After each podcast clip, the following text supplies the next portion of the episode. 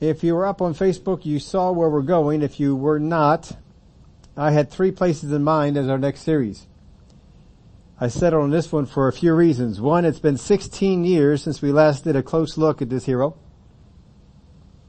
and all the stories that surround him. Secondly, there's a secondary study that we can take up that has had people's interest of late. And third, I've been getting more insight just in contemplating the scriptures around this hero of faith, more so than the other two areas I was considering. So tonight we begin a series looking at the life of Joseph with a side study of dreams, their potential, significance, how we can know if they have any significance at all, and where to go to learn their meaning. Now part of tonight's first look, we're going to go over the four levels of understanding that we can walk in. And we'll give you some examples of each one as well. Some of the signs that can tell us where we are, and that level of understanding can be different in each aspect of our lives. Now Joseph was the firstborn of Jacob's wife of choice. Rachel was of course the wife that he wanted. Leah was the wife that he got. And like his grandmother and great grandmother before she was barren for some time. Mm. now Joseph has been talked about as a type of Christ, but never is Joseph referred to as a type of Christ in the Bible. Both are rejected due to a refusal to submit to the authority given them by their, by their father. Both are not prominent until about 30 years old. Joseph, as does Jesus, appears to be a harsh judge to his brothers until they get to know him as the provider. And Joseph did what he could as a provider for his brothers even when they did not know him. And there's some other things you can get into too and see the, how they tie in with each other. But let's go on to here to, to the first verse of Genesis chapter 37. Now last time that we did this study, we took us about six weeks to get through the life of Joseph. Uh, we won't get through it quite that fast because we're going to take on the study of dreams. I don't expect this to be as long as James, but it will be longer than Jude. Since they were our last two that we had, had looked at. Verse 1 reads this way, Now Jacob dwelt in a land where his father was a stranger, in the land of Canaan. This is the history of Jacob. Now there was a number of questions that I asked here in these first couple of verses that I don't remember, remember asking before. And I'll share with you some of the answers that we can see. But in order to get some of these answers, we have to actually go through a whole lot of scriptures. And these are before the story of Joseph, just so we have an understanding of, of some of the things that went on here. First question is, how long was Jacob with Laban? The common thought is that he was there for 20 years. How many believe that, uh, how many heard that? He was there 20 years. and they count that out as seven years for the first wife, seven years for the second wife, and then six years for labor. We're going to show you this week beyond really any reasonable doubt that that's false. He was, he was not with him for 20 years, he was actually with him for longer. In Genesis 31, verse 38, this is a statement that he makes, um, that, uh, that Jacob made to Laban. These 20 years I have been with you, your ewes and your female goats have not miscarried their young and I have not eaten the rams of your flock. That which was torn by beast I did not bring to you, I bore the loss of it. You required it from my hand, whether stolen by day or stolen by night. There I was. In the day, the drought consumed me, and the frost by night. and My sleep departed from my eyes. Thus I have been in your house twenty years, I served you 14 years for your two daughters and six years for your flock, and you have changed my wages 10 times. Now we'll get into a little bit more detail here. But it sounds like what he is saying is he was with Laban for 20 years. So we're going to show you the, the broader picture of this, not bringing in ideas that other people have of this, just taking what the scripture says about this, this time frame in his life. Now we know that Jacob met Rachel and he agreed to work for seven years for the dowry. This is in Genesis 29 and verse 1. Start reading there. So Jacob went on his journey and came to the land of the people of the east, and he looked and saw a well in the field, and behold, there were three flocks of sheep lying by it. For out of that well they watered the flocks. A large stone was on the well's mouth. Now all the flocks would be gathered there, and they would roll the stone from the well's mouth, water the sheep, and put the stone back in its place on the well's mouth. And um, we're going to skip ahead here to the to the 19th chapter or 19th verse. But just to give you a little explanation, what would happen here is that everyone was gathering around the well. There was a covering that was over the well. And then uh, the covering was taken off. The reason for the covering over top of the well is this is a very dry climate. If you have a well, you don't want all the water to be evaporating out. So you cover the well to keep the water in the well and not evaporating out. The reason everybody is gathered together and they're all waiting for Rachel to get there, apparently Rachel's family is the one that owns it. And she is the the, a, single daughter, and she is um, uh, doesn't seem like there's any other sons to come on out, so she is the one that is bringing the uh, the sheep out here, and they're all waiting. So they're all gathered around. Jacob comes in and he says, "How come everybody's wasting the day away just sitting around here by the well? Just get the cover off and start watering the animals and get them back and pasture the sheep." And so they all say, "Well, we're waiting." So the idea of waiting here is if you take that cover off each time someone comes to the well, then it can evaporate more. And so they want to wait until everybody gets there. You, you water the sheep twice a day. So they want to wait till everybody gets there and then they're going to take the cover off and Jacob helps out with that. We can go on down to verse 19. You can read the rest of it if you want to, but we have a lot of scriptures to get through, so I'm trying to shorten which ones we can. And Laban said, because this, verse 19, this is after he has met Rachel, he fell madly in love with her, and he wants to marry her. And so he approaches her father about this, and Laban said, it is better that I give her to you than I should give her to another man. Stay with me. So Jacob served seven years for Rachel, and they seemed only a few days to him because of the love he had for her. Then Jacob said to Laban, Give me my wife, for my days are fulfilled, that I may go into her. And Laban gathered together all the men of the place and made a feast. Now it came in the evening that he took Leah his daughter and brought her to Jacob. And he went into her and Laban gave his maid Zilpah to his daughter Leah as maid. So it came to pass in the morning that behold it was Leah. And he said to Laban, What is this you have done to me? Was it not for Rachel that I served you? Why then have you deceived me? And Laban said, It must not be done so in our country to give the younger before the firstborn. Fulfill her week and we will give you this one also for the service which you will serve with me still another seven years. Then Jacob did so and fulfilled her week, so he gave him his daughter Rachel as wife also, and Laban gave his maid Bilhah to his daughter Rachel as maid. Then Jacob also went into Rachel. He also loved Rachel more than Leah, and he served with Laban still another seven years. So we're all familiar with the changes of wages that he had here. He served him for seven years, waited seven years in order to marry. He didn't have a dowry. He was a poor guy. So he didn't have a dowry to, uh, he didn't have any money to pay a dowry. So in place of the dowry, you could, uh, offer service or work. And so this is what he did. He offered, uh, seven years of, of labor for, um, for her hand. And so they courted for those, those seven years. And at the end of the seven years, he said, all right, it's time for my wedding day. And so they said, yeah, of course it is. And so we went into the wedding. And he ended up with Leah and not the, not Rachel whom he wanted.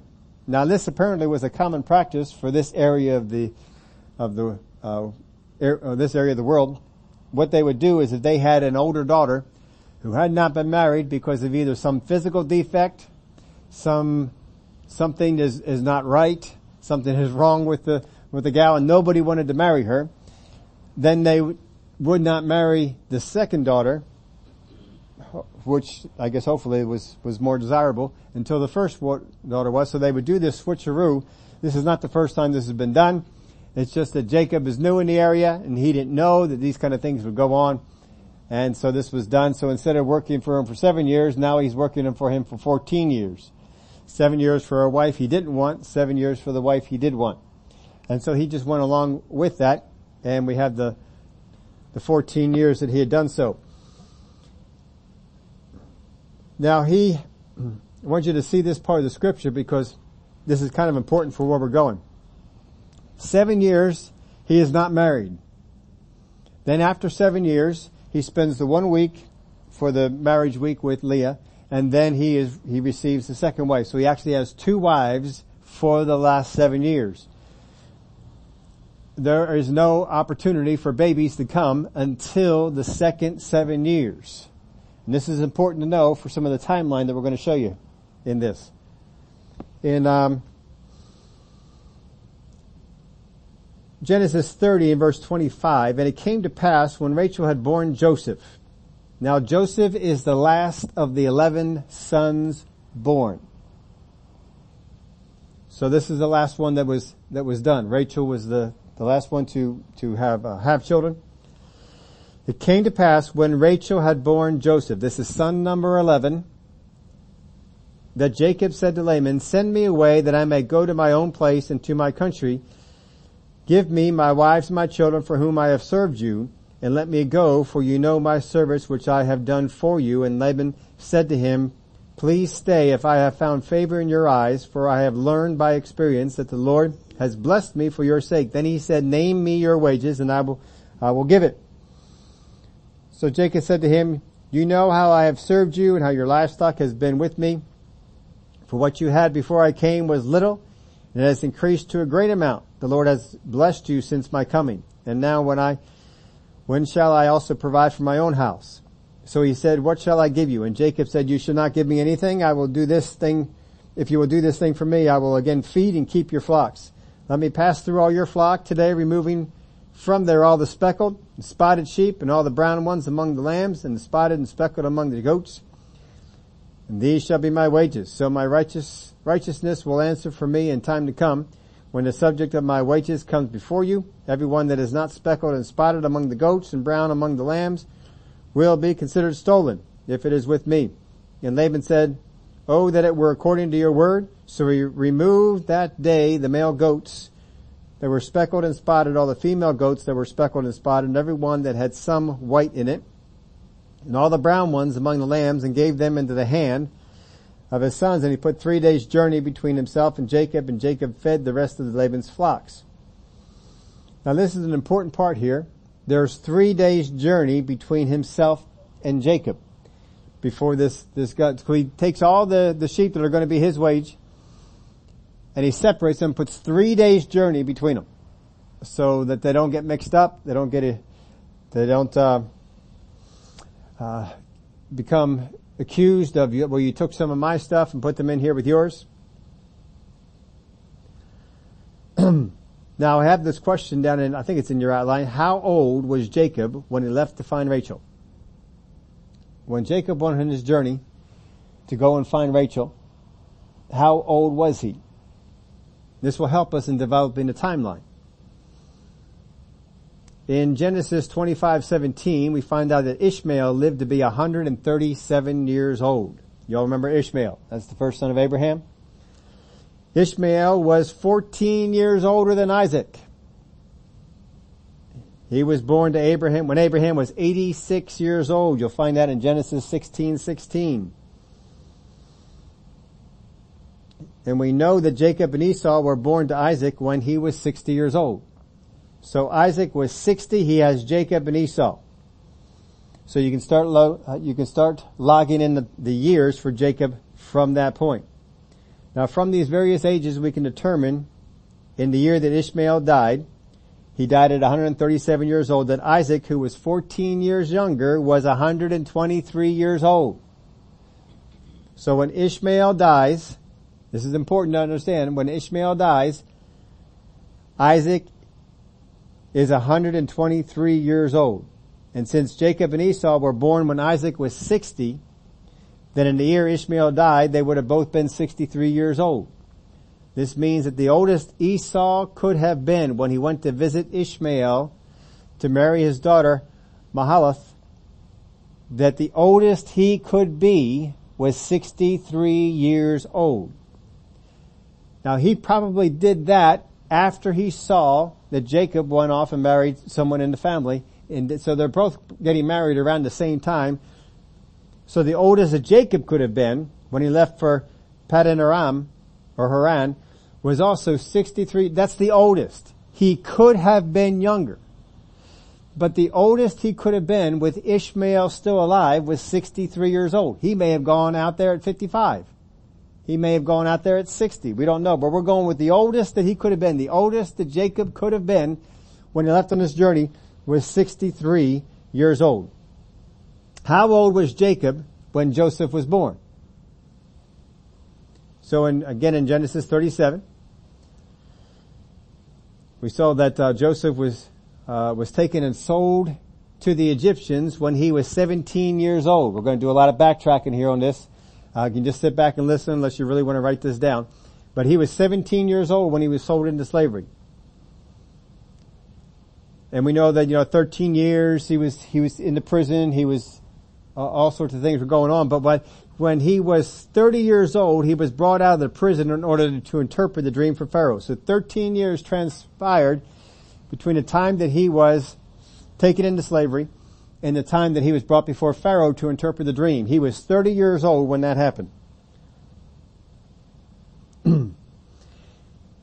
he told the dream that there would be seven years of plenty followed by seven years of severe famine. So when you add the seven years of plenty to the 30 years old that he was, he's now 37. When his brothers come to visit him during the years of, of severe famine, and after all the discourse that had gone on, he goes and he brings his father down to him, and that's in the second year of famine, Genesis 45 and 6. So Joseph was 30 years old, at 7, at 2, he is 39 years old. Joseph is 39 years old when he is reunited with his father and his father comes down to Egypt.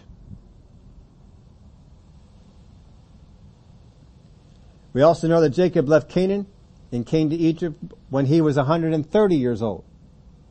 That's what it tells us right there in Genesis 47 and verse 9. So if we do all the adding and subtracting, take 130, that's how old it, that, uh, that Jacob is when he comes down to Egypt, and you subtract how old Joseph is, Joseph is 39, that tells us that Jacob was 91 years old when Joseph was born. Now how old was Jacob when he left Haran? So we know that Jacob was 91 years old when he told Laban he wanted to leave Haran. 91 years old is how old he is when Joseph is born. He goes six years of service from the time that Joseph is born. He serves him for six years. At the end of that six years, he gets spooked. He thinks things are not going to go well and he sneaks out and he leaves. Add the six years on. This is now going to make Joseph, uh, Joseph, I'm sorry, this is now going to make Jacob 97 years old when he left Haran. So Jacob would be 97 years old. So we have very, two couple very important dates. First off, we know that when Jacob left Haran, he is 97 years old. The oldest he could have been when he came to Haran, do you remember how old? What is the oldest? 63 is the oldest. He could have been younger. 63 and 97. The difference is 97.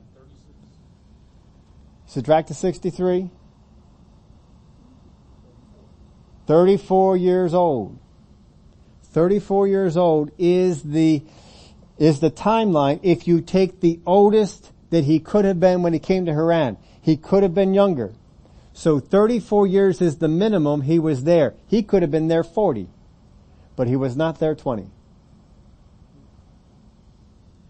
It doesn't, it doesn't work out in a timeline in the Bible. So what this tells you is that the narrative we have, it's not inaccurate. It's not false. What it is, is it's incomplete. It is not telling us everything that happened. Now remember a statement that he makes to Laban. You have changed my wages how many times? Ten times. Is there any argument from Laban that he did that? There is not a single argument from that. If you go through, how many times can you count that the wages were changed?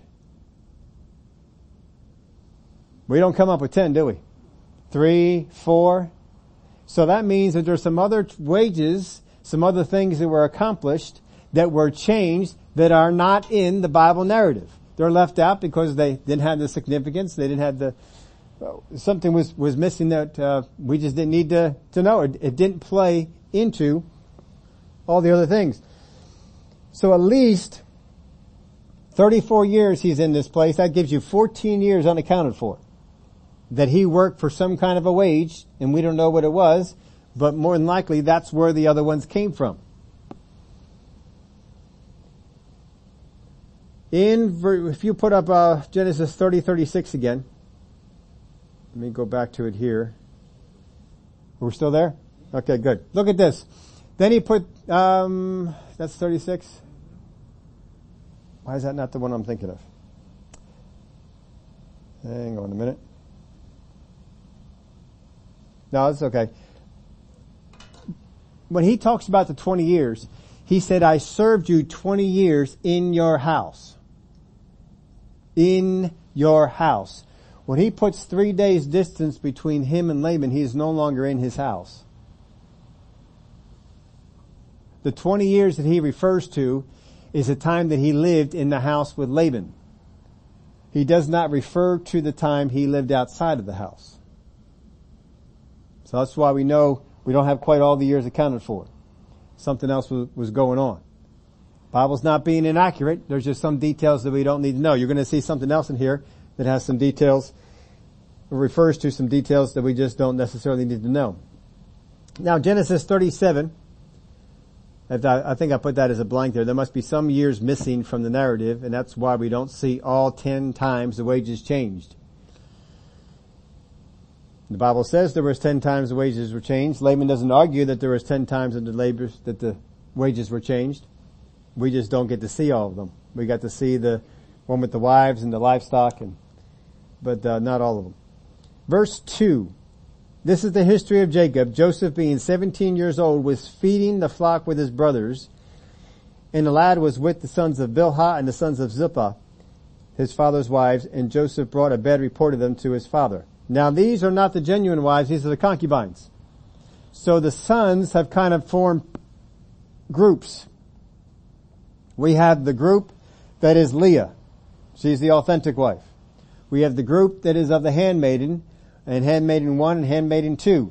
And they kind of feel more of a camaraderie amongst themselves because they're kind of, they're not full sons. And maybe the other sons are kind of, well, you're not a, you're not a real wife. Or you're your mom's not a real wife. And they're probably throwing out some stuff like this, so there's probably some conflict in there among the sons. But here we have these two groups, the ones that are of the, of the maids, maidservants, they're kind of together. And Joseph, who was one of the true wives, in fact the favorite wife, he's over there checking up on them. He brings back a bad report. They're not doing what they ought to be doing. They're not, um, they're not going after this thing the way that they should. Now Israel loved Joseph more than all his children because he was the son of his old age. Also he made him a tunic of many colors. How could the timeline of the birth of the sons have occurred in just seven years? If you turn over to Genesis 29 verse 31, this is a description of the birth of the sons. When the Lord saw that Leah was unloved, he opened her womb, but Rachel was buried. Now again, if God, the, people of Israel see the hand of God in places where the hand of God is not necessarily just because they, they, they say, well, God did this didn't mean that God actually did it. It just meant they saw that God didn't stop it, so therefore God didn't stop it, God did it. That's how they, they viewed things. We've gone over that before. So Leah conceived and bore a son and she called his name Reuben. Reuben is the firstborn of the sons. For she said, the Lord has surely looked on my affliction, now therefore my husband will love me. Then she conceived again and bore a son and said, because the Lord has heard that I am unloved, he has therefore given me this son also. So he named his, his name Simeon. She conceived again and bore a son and said, now this time my husband will become attached to me because I have borne him three sons. Therefore his name was called Levi. And she conceived again and bore a son and said, now I will praise the Lord. Therefore she called his name Judah. Then she stopped bearing.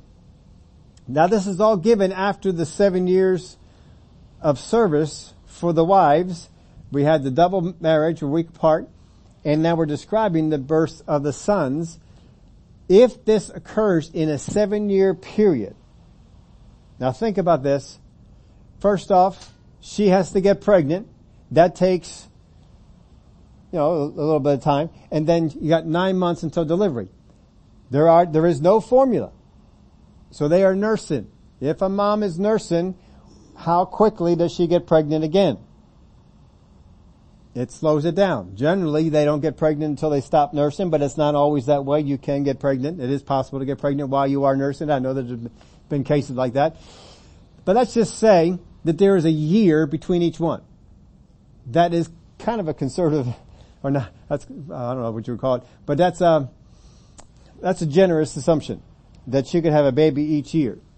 So if we're working in a seven year period and she's had four, at best we are looking at year five. At best, we're looking at year five. More than likely, in order to have four children, after one after another, there'll probably be a little bit more time than that. But let's just say that it was five years. That's five of the seven years gone. We got four kids. We still got to get all the way down to Joseph. So, she stops bearing. How long does it take until you realize that you stop bearing?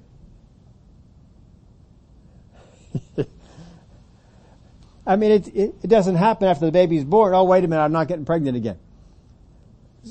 There has to be a little bit of time that goes on to where you realize that you stop bearing.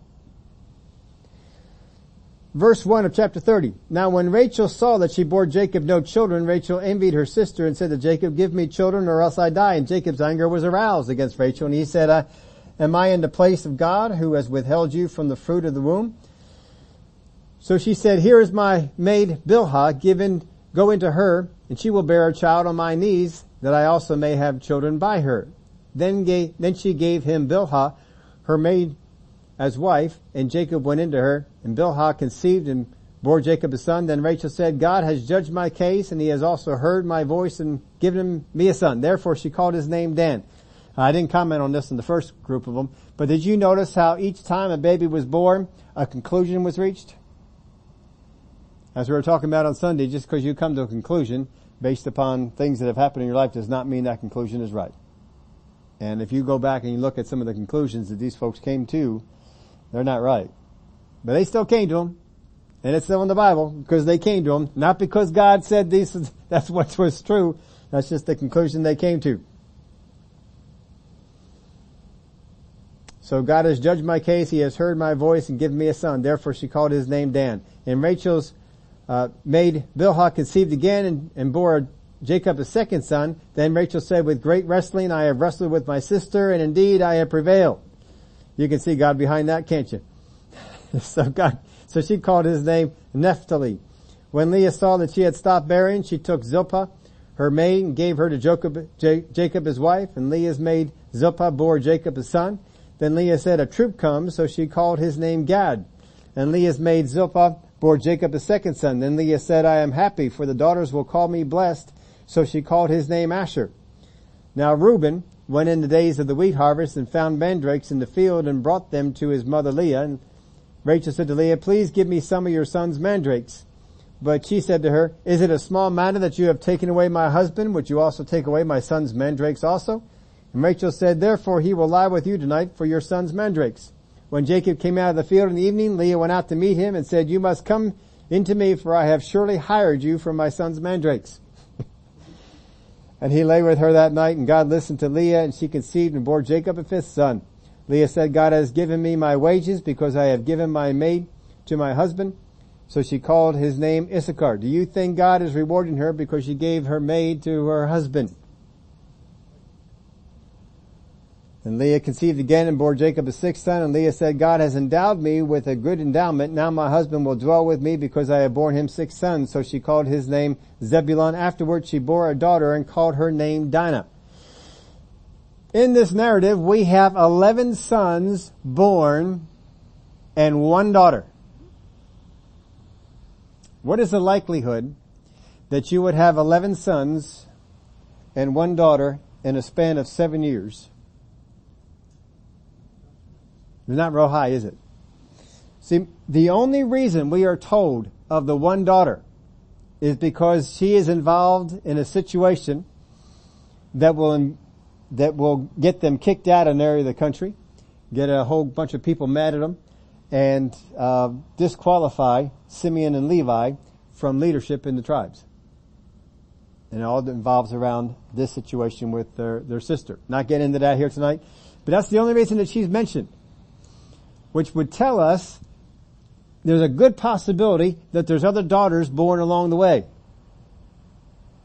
Because it doesn't probably happen that you just keep going sons and no daughters. But the daughters probably come, they don't mention them. You can tell from the way they describe this, they feel like we're in competition. The more sons I have, the more my husband will love me. And um, that's just that's how they viewed things. That's not how God viewed things. That's how they viewed the things. So in a seven year period, if five years of this are taken up with Leah having the first four, are you going to accomplish getting the rest of them in the latter two years? Probably not. So this is why you can see that he is there for a longer period of time than 20 years. It is probably at least, well we know it's at least 34 and it may even have been longer that he was there. So he is there for all this, this time. There is a phrase that is used here in verse 3. Now Israel loved Joseph more than all his children because he was the son of his old age. If all this is done in a seven year period before the six year starts, because remember Joseph is born and then the six year period starts, that six year period ends with him leaving. If he is the son of his old age, how does he get that distinction from the other ten sons if the, the oldest one was born just six years ago? How's that possible? How, how would you get a distinction? This is the son of my old age. There would have to be a significant difference between the age of the firstborn to the age of the tenth born and then a gap and then the birth, birth of Joseph. Because there was something unique about him and he is a lot older when Joseph is born. So he gets the name, you are the son of my old age. And he made him a tunic of many colors. Now this tunic Oh, I gave you some uh, blanks in there. I didn't fill them in for you. If we understand the final six years of service, we're not immediately following the second seven years of service. We can understand the timeline a whole lot better. So there's probably other daughters that are born. The sons that are born we know about. We know about every son that is born. We probably don't know about every daughter. Now, Look at this. Now Israel loved Joseph more than all his children. When I was reading over this, I would ask myself a question. When was Benjamin born?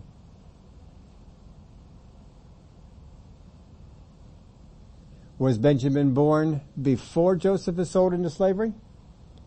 Or is Benjamin born after he is sold into slavery? Look at some of the, the things that can uh, help us ponder this a little bit. Now Israel loved Joseph more than all his children because he was the son of his old age. If Joseph is the son of his old age and Benjamin is born many years after that, wouldn't Benjamin be the son of his very old age? and if he is the son of his very old age, would that not be cause, according to this verse, for him to love him?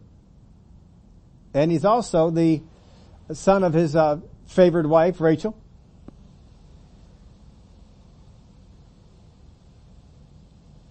But when his brothers saw that their father loved him more than all his brothers, if Benjamin was born, wouldn't that include Benjamin? And when we, you all know the story of Joseph, so we can jump ahead a little bit on this. Is there not a favoritism between the father and Benjamin in the family? He sends all the kids except for Benjamin, you guys go and get us some food. Benjamin stays home. When they come back and say we have to take Benjamin, what happens to dad? Oh, you guys are going to kill me. Oh no. he doesn't like this. So all the favoritism that had fallen on Joseph seems to fall on him. Now we'll jump ahead here again on the, on the dream. Do you remember when the, in the dream that Joseph has, that he says in the first one, that the eleven brothers, or the eleven stars come and bow? Do you remember that, that part? Eleven st- stars come and bow? They're bowing before who? Joseph. If there are eleven stars, how can there not be eleven sons?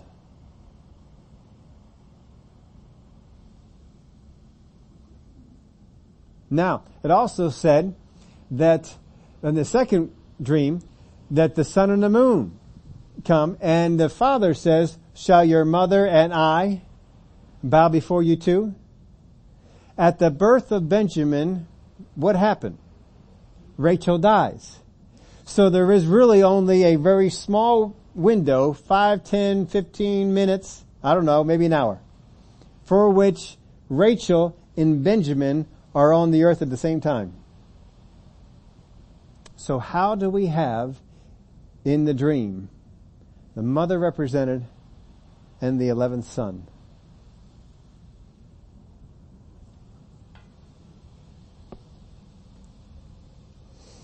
I guess I didn't know enough to ask that question before.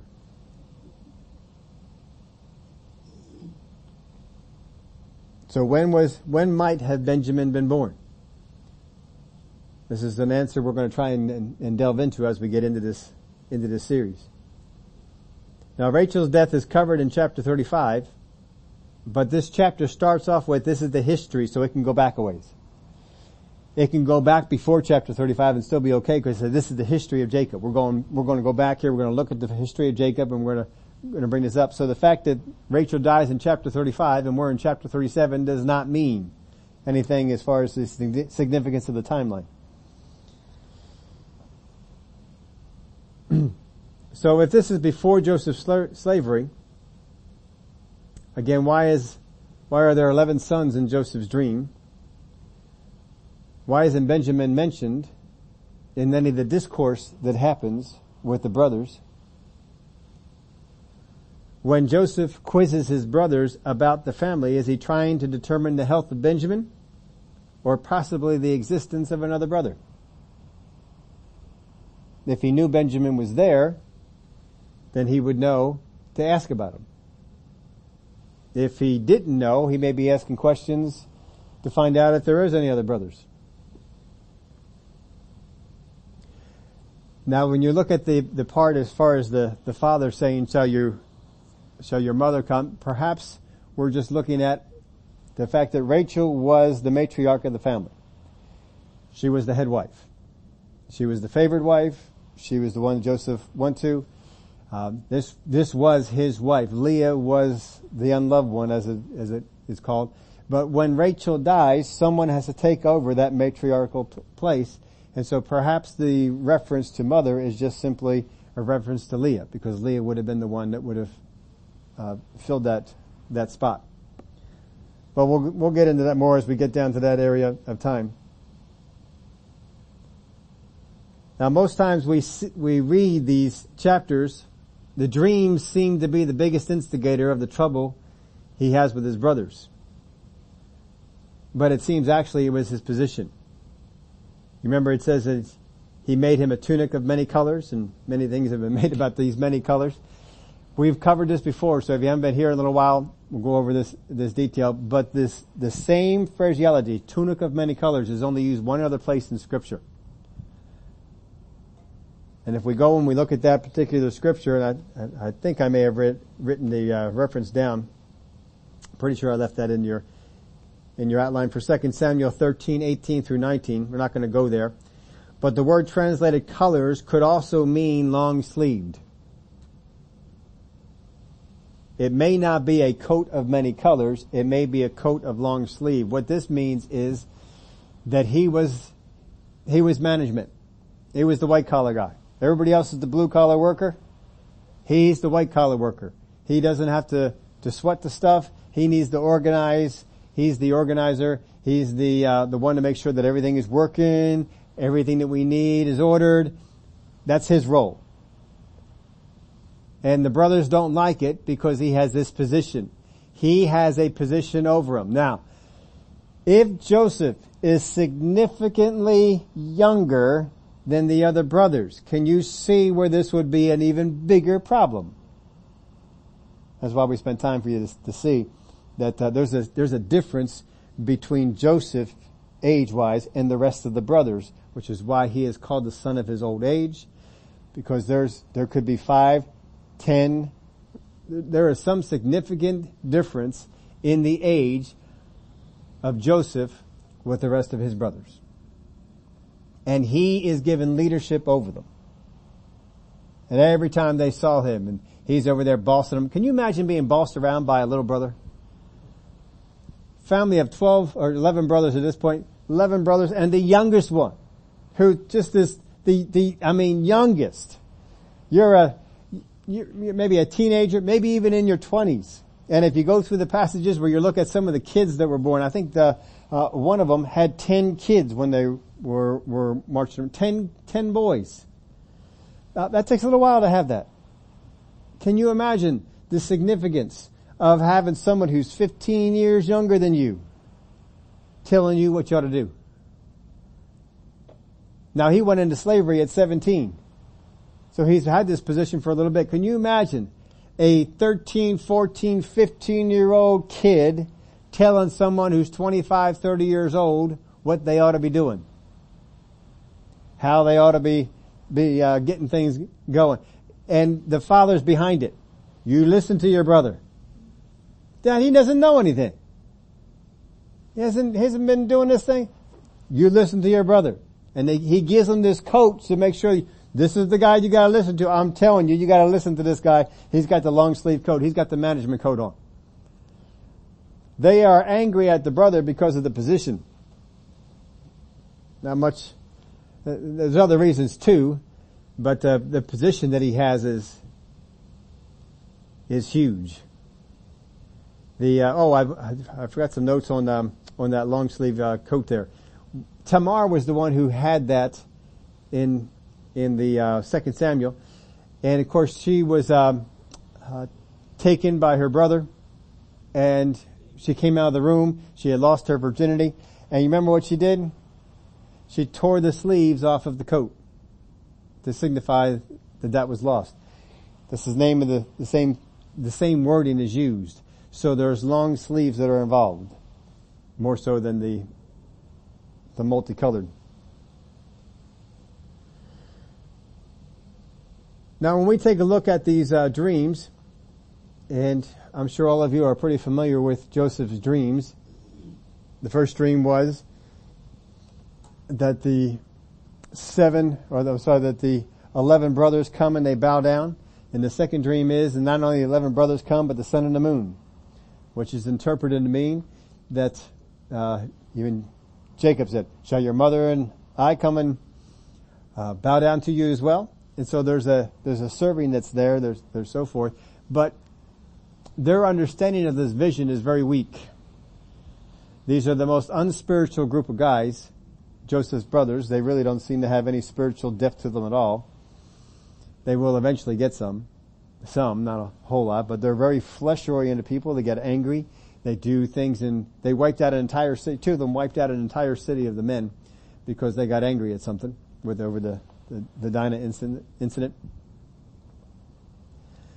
But their idea is rulership and that we come and we bow down. And most people that you hear teaching the dreams of Joseph are teaching on the same level. Joseph was going to be a ruler. This is what these dreams are about. Joseph is going to be a ruler. Joseph's brothers are going to come and bow down. And it's all about predicting this. And so I began to ponder just this aspect of it, and in the area of dreams and interpretation, in the area of, of understanding, in anything spiritual, there are four levels of understanding. You can write down as much of this as you choose to.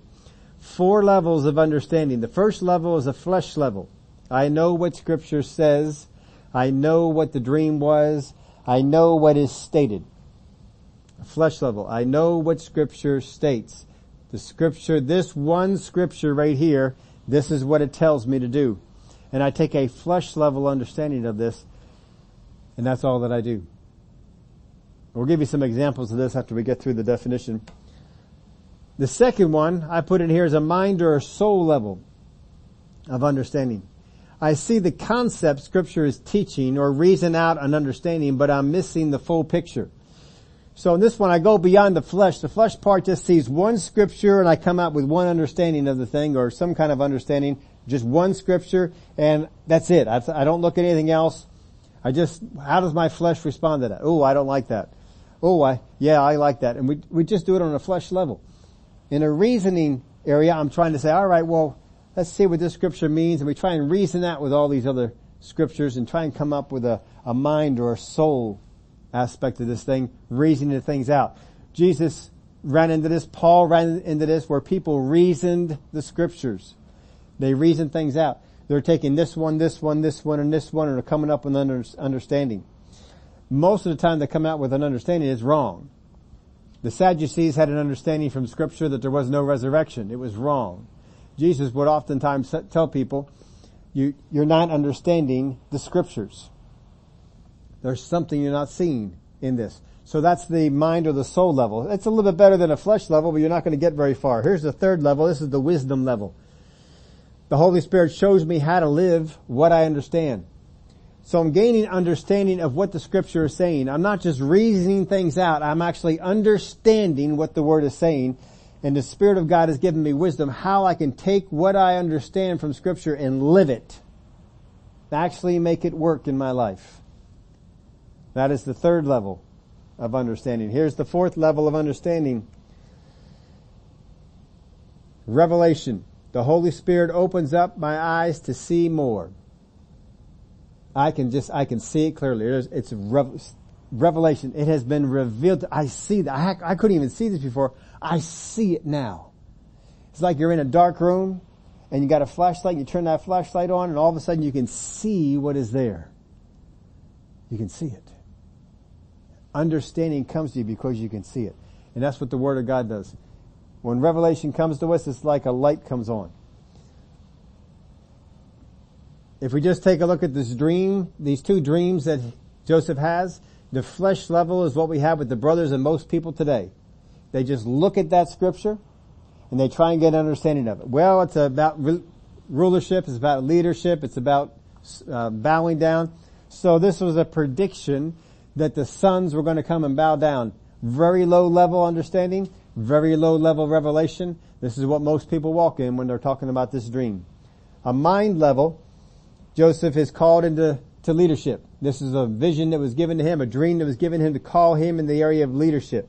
Well, that's reasoning a little bit more of the scriptures. You're getting into to more of the things that happen later on, bringing in, but you're still missing it. Wisdom and revelation, well, we're going to get into that. That's still to come. We're going to take a look at those levels, how that level we can uh, we can reach that. Taking it into a couple other areas so that you can you can visualize these these four levels. Jesus teaching on the resurrection. When Jesus taught on the resurrection, he said, "The Son of Man will be betrayed.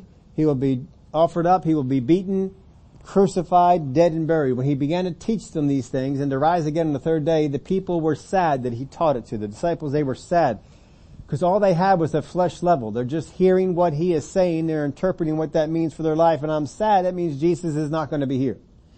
It means Jesus is going away. It means Jesus is dying. And so all they had was a flesh level understanding of that and they didn't like it. Peter, later on, he gets more of a mind or soulish area. He reasons these things out. He hears Jesus begin to teach more on these things and he pulls Jesus aside. He rebukes him. You remember what Jesus said about that? Get behind me, Satan. You are not mindful of the things of God, but of the things of men. See, the, the mind was involved. The reasoning was involved. Very low level still. Not spiritual at all. These first two levels, they really have no spiritual value to them in any way. Wisdom would be, would have been looking for Jesus on the third day. If you were going to operate on a wisdom level of this, on the third day, you would have had how am I supposed to walk this thing out? Well, if I'm going to walk this thing out what Jesus said, He said on the third day He would rise again. So on the third day I need to be looking for Jesus. And the wisdom on that level of, of understanding, I would have been out on the third day not looking for someone in a tomb, but I would have been looking for Jesus to be resurrected. Was anyone doing that? They were not.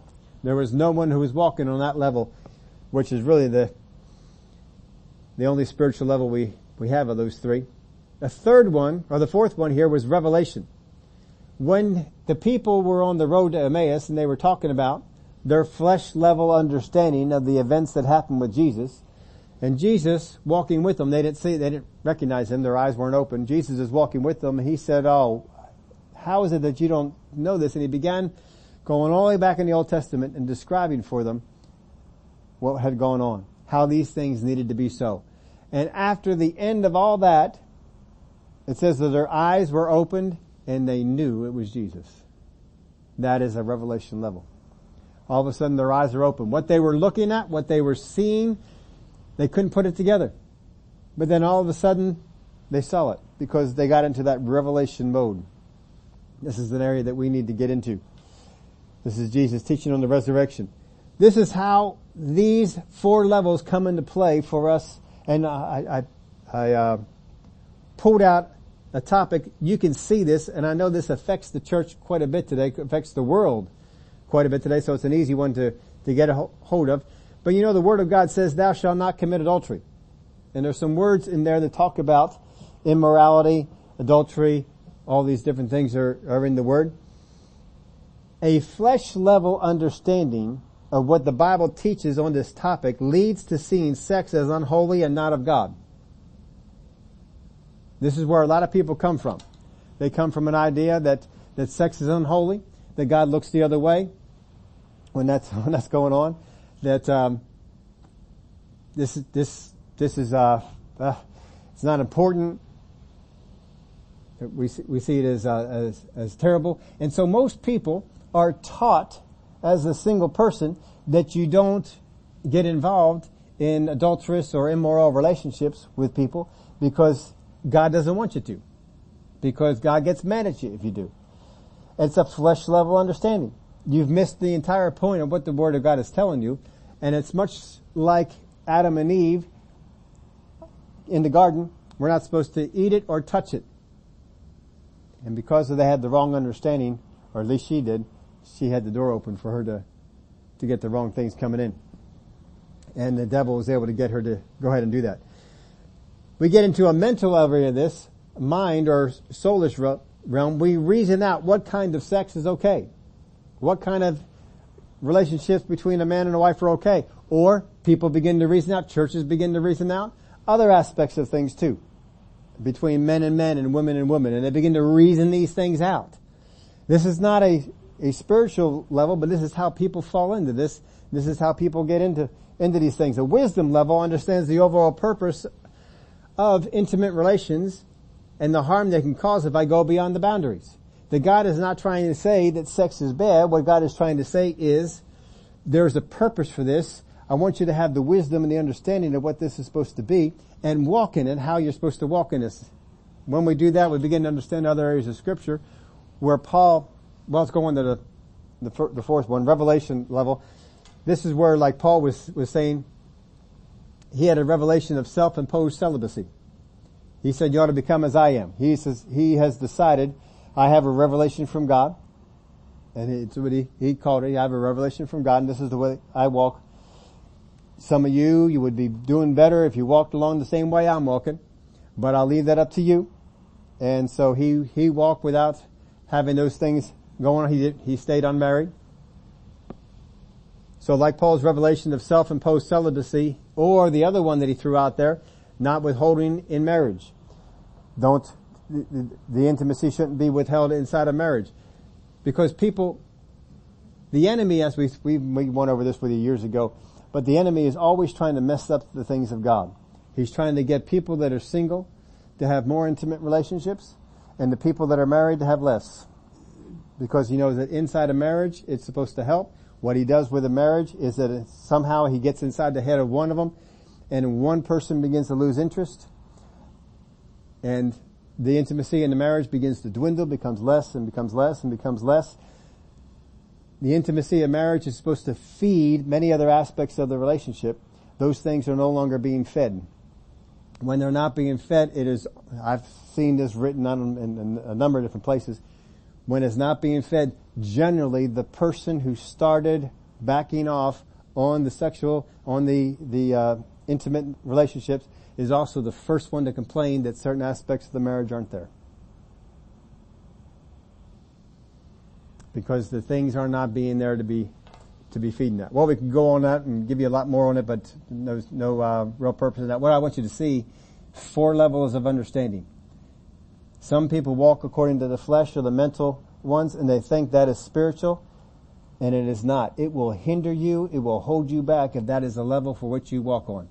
For some people in the area of faith, we may have a wisdom or revelation level of understanding. In the area of finances, we may have a flesh level or we may have a mental level of understanding. It's not going to help you. It's going to hinder you if you continue to walk in that, especially with the people who think that that level of understanding is higher than it is. We need to understand what these things are. So as we get through this series, we're going to take a look at this and understand these four levels of understanding and how they can affect your life, how they affect how you see things in the Word of God. You need to learn how to detect a flesh level, how you can de- detect a reasoning or a mental level, and how to detect a wisdom or a revelation level. Because it is the wisdom and revelation level that will send you to higher levels in the, in your walk with the Lord. It is the flesh level and the reasoning level that will anchor you and keep you back. If you look at the prayers that Paul prays for the Ephesians in chapter 1, chapter 3, and Colossians chapter 1, you're going to see this is what he's praying for. He wants the, your understanding to get into the wisdom and the revelation area, not stay in the flesh and reasoning areas. You cannot stay in the flesh and reasoning areas and have the success that God wants you to have. But there are many people who walk in a flesh or a reasoning area and try to pass it off as spiritual, as one of the spiritual levels. To those who know it's repugnant. And that's why Jesus had such a hard time with people like the Pharisees and the Sadducees because they took their flesh level understanding and tried to pass it off to the people as a spiritual level of understanding. And Jesus knew this is not what you're passing it off to be. And you're deceiving these people by bringing them into this. We need to understand these four levels of understanding. How I can detect where I am and how I can move myself out beyond where I where I am. If you do not determine that I am walking in a flesh level understanding on this, I am walking in a reasoning level of understanding on this, you will not get made better in those things. I have to come to a place where I say, God, I really don't know what I'm doing on this. I, I think I understand what it says, but I don't know what it means. I don't know how to take what it says and put it into my life and make it work. And that's the beginning of it. And we start praying those prayers, Ephesians 1, Ephesians 3, Colossians 1 for ourselves. When we get our understanding to open up and we get into a higher level, it will change our life. And we're going to show you some things about Joseph throughout the course of his life, how this changed his. And he is just one of the, one of my favorite characters in the Bible. And, um, I'm looking forward to us going through here again, getting some things we didn't see in the first time through. Father, I thank you that your desire is to move us on in our level of understanding from the lower levels to the higher levels, to be walking in the level of wisdom, walking in the level of revelation. I thank you for the way that you lead us, the way that you alert us when we're walking into something that we shouldn't. And I thank you for the encouragement that these levels of understanding will bring to our lives. In the name of Jesus we pray. Amen.